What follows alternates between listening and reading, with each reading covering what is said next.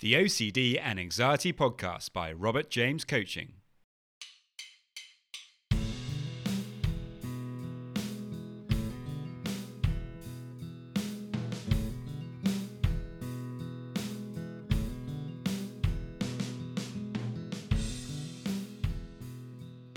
Hello, and welcome to the OCD and Anxiety Podcast, where we explore how to have a more positive relationship with anxiety disorders, taking back control so that you can start living the life you choose and not the one chosen by your fears.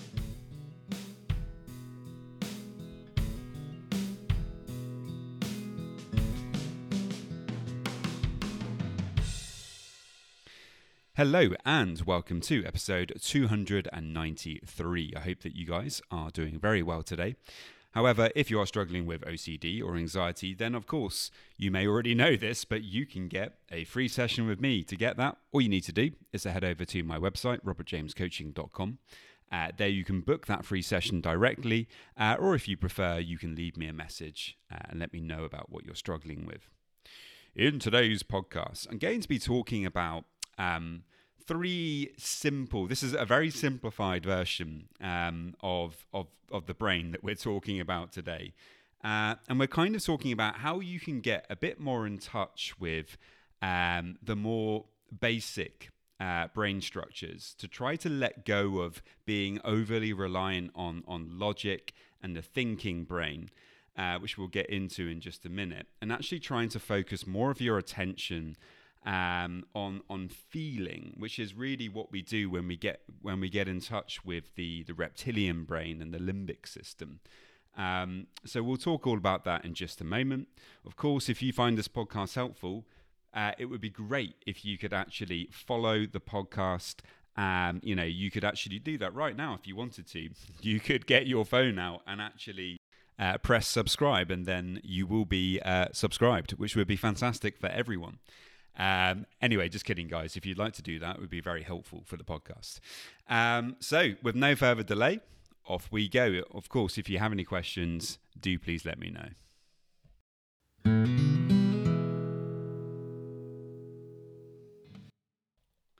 As I'm sure you already know, one of the big barriers to actually overcoming OCD is learning how to manage your ruminations, to not get, you know, stuck in this uh, habitual habit of just going round in circles in our head with our thoughts.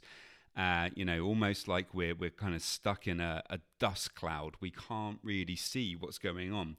We're really struggling. We're really trying to to find our way out, but you know the winds are blowing too heavily, and we're just lost in our thoughts. We're we're going around in circles, and it's a really difficult place to be. Uh, and it's, you know, where unfortunately a lot of people with OCD spend a lot of their time. Um, you know, and, and the reason for this is because we're, we've become overly reliant on the uh, prefrontal cortex, which is the logical part of the brain. It's the part of the brain, um, you know, that we use for problem solving, for higher order thinking skills, for, for language, um, abstract thought all of these kinds of things. And actually, you know, it's a really uh, amazing part of the brain. It's the part of, of the brain that makes us human, that separates us out from chimpanzees, for example. Um, you know, and so obviously it's a very important part of the brain, and also uh, it is the place where we're also able to, uh, you know, to have that higher awareness about things. Um, you know, it's the part of the brain that allows us, for example, to practice uh, meditation and mindfulness. So, you know, of course, there's all sorts of marvelous and fantastic and helpful things uh, that, that come from the prefrontal cortex. But one of the big issues is that we tend to be way too reliant on it. Uh, in terms of OCD, because you know what we're trying to do when we ruminate is we're trying to problem solve. We're trying to use logic, you know, to solve an emotional problem. And of course, they're two completely different things. And uh, I think a helpful way to to understand this is to is to think of the brain. Um, now, obviously, this is a very simplified version. I don't know that much about the brain. Um, I'm just uh, a coach who happens to have OCD. Um, so uh, that's my disclaimer here. But if you can think of the, the brain as having, you know, three very basic structures, Um, you know, and the first one would be, you know, the oldest part of the brain. Um, you know, the the first the first part of the brain, and that is often uh, known as the uh, reptile brain or the, the brain stem you know, and this is where a lot of the basic functions happen, a lot of the uh, basic functions of the autonomic nervous system. So, for example, your breathing, moving uh, towards comfort, moving away from discomfort. Um, you know, if you happen to be uh, knocked unconscious uh, or something like that, luckily we have this ability, you know, to do, to carry on breathing. Your body knows automatically uh, how to keep you alive in that situation. Um, you know, of course, you would need medical attention as well, but you know, we have this autonomic nervous system that does all of these amazing, wonderful things for us without us even being consciously aware of it. And a lot of that is housed is housed there in the kind of brainstem. Um, then on top of that, we have the uh, mammalian brain. Now, this is, um, you know, obviously a lot more complicated. This is the part of the brain where the amygdala is and where a lot of higher order kind of emotional processing is is taking place.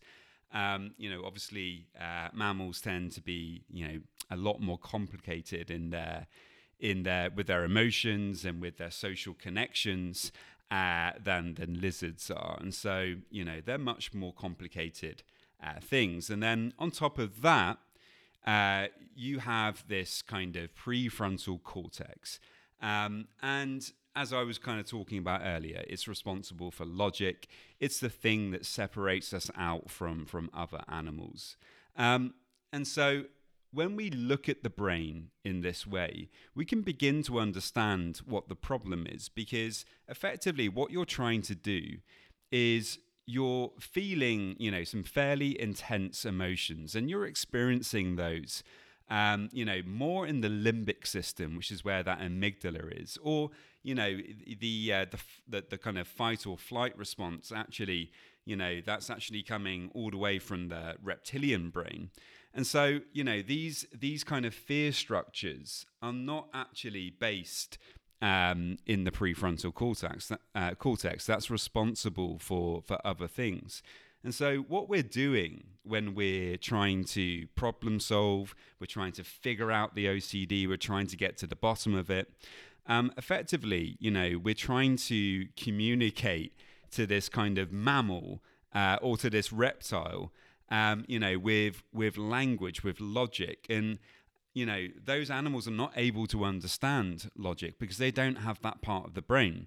They haven't evolved to have that part of the brain. And so, of course, when you're trying to communicate this stuff, there's a misunderstanding, a miscommunication. It's like you're trying to uh, to speak French to uh, a lizard or a cat. Um, you know, they just really don't understand what you're talking about. Uh, je ne sais pas do you uh, did you like my French there? It's impressive, huh? Uh, my French is even worse than my Spanish, and my Spanish is pretty bad. But anyway, um, I think you, you get my point here. Effectively, what we're trying to do is push a triangle into a square. It does not work at all, but we keep doing it. Um, um, you know, in in the previous podcast, I was talking about that frustration that comes up because you know we're doing something that we may know on some level doesn't work, but we keep doing it anyway. Um, you know, and this is why, because in our society, in our culture, you know, we're told that we can figure things out, that we can problem solve things. And so we keep coming back to that way of doing things, but it, it doesn't work. And, you know, I just wanted to kind of give that that understanding. It's been very helpful for me to kind of think about it through these three different levels of the brain um, you know, it can actually make you think, well, actually, it's not about me. It's not that I have a problem with my reasoning or my problem solving. Actually, it's more to do with how the brain is structured, you know, and what I'm trying to achieve by all this problem solving. That doesn't mean, of course, that you can't use logic. Um, you can.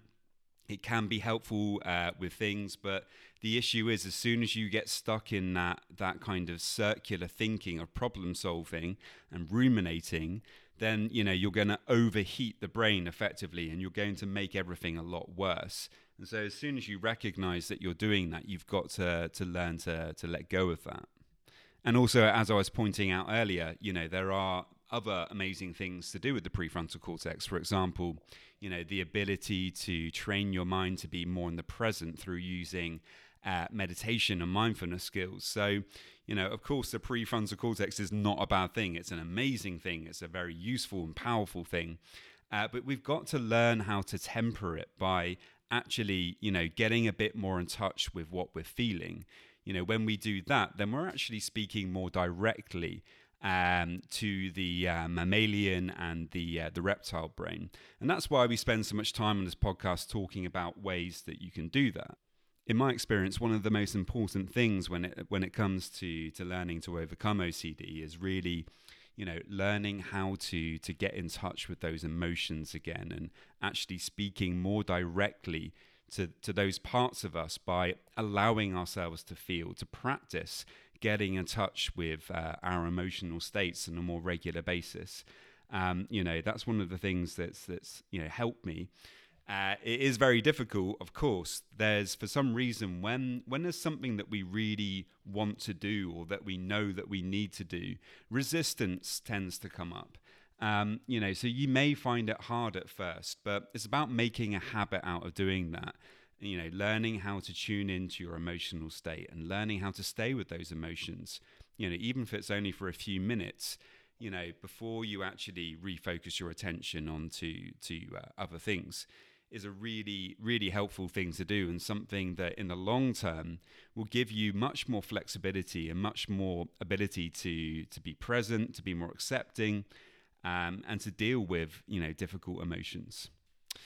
Anyway, guys, uh, I hope you found that helpful. Of course, this is, um, you know, all of these podcasts really, they come down to, you know, my personal experience of dealing with OCD these recommendations are you know just what what helps me really. And so you know as i often tell people just see if you can apply some of the things that i talk about and see if they work for you. And if they do then that's fantastic. So many thanks and i'll see you next time Just a quick reminder that if you want to get a free session, all you need to do to get that is to head over to my website, www.robertjamescoaching.com. And there you can leave me a message and we can arrange the uh, free session. And now, just a quick reminder of my disclaimer. Any information that you view on my website, Instagram page, Facebook group, or anywhere else online, or any information that you listen to on the podcast is for informational purposes only and is not intended to be a substitute for actual medical or mental health advice from a doctor, psychologist, or any other medical or mental health professional.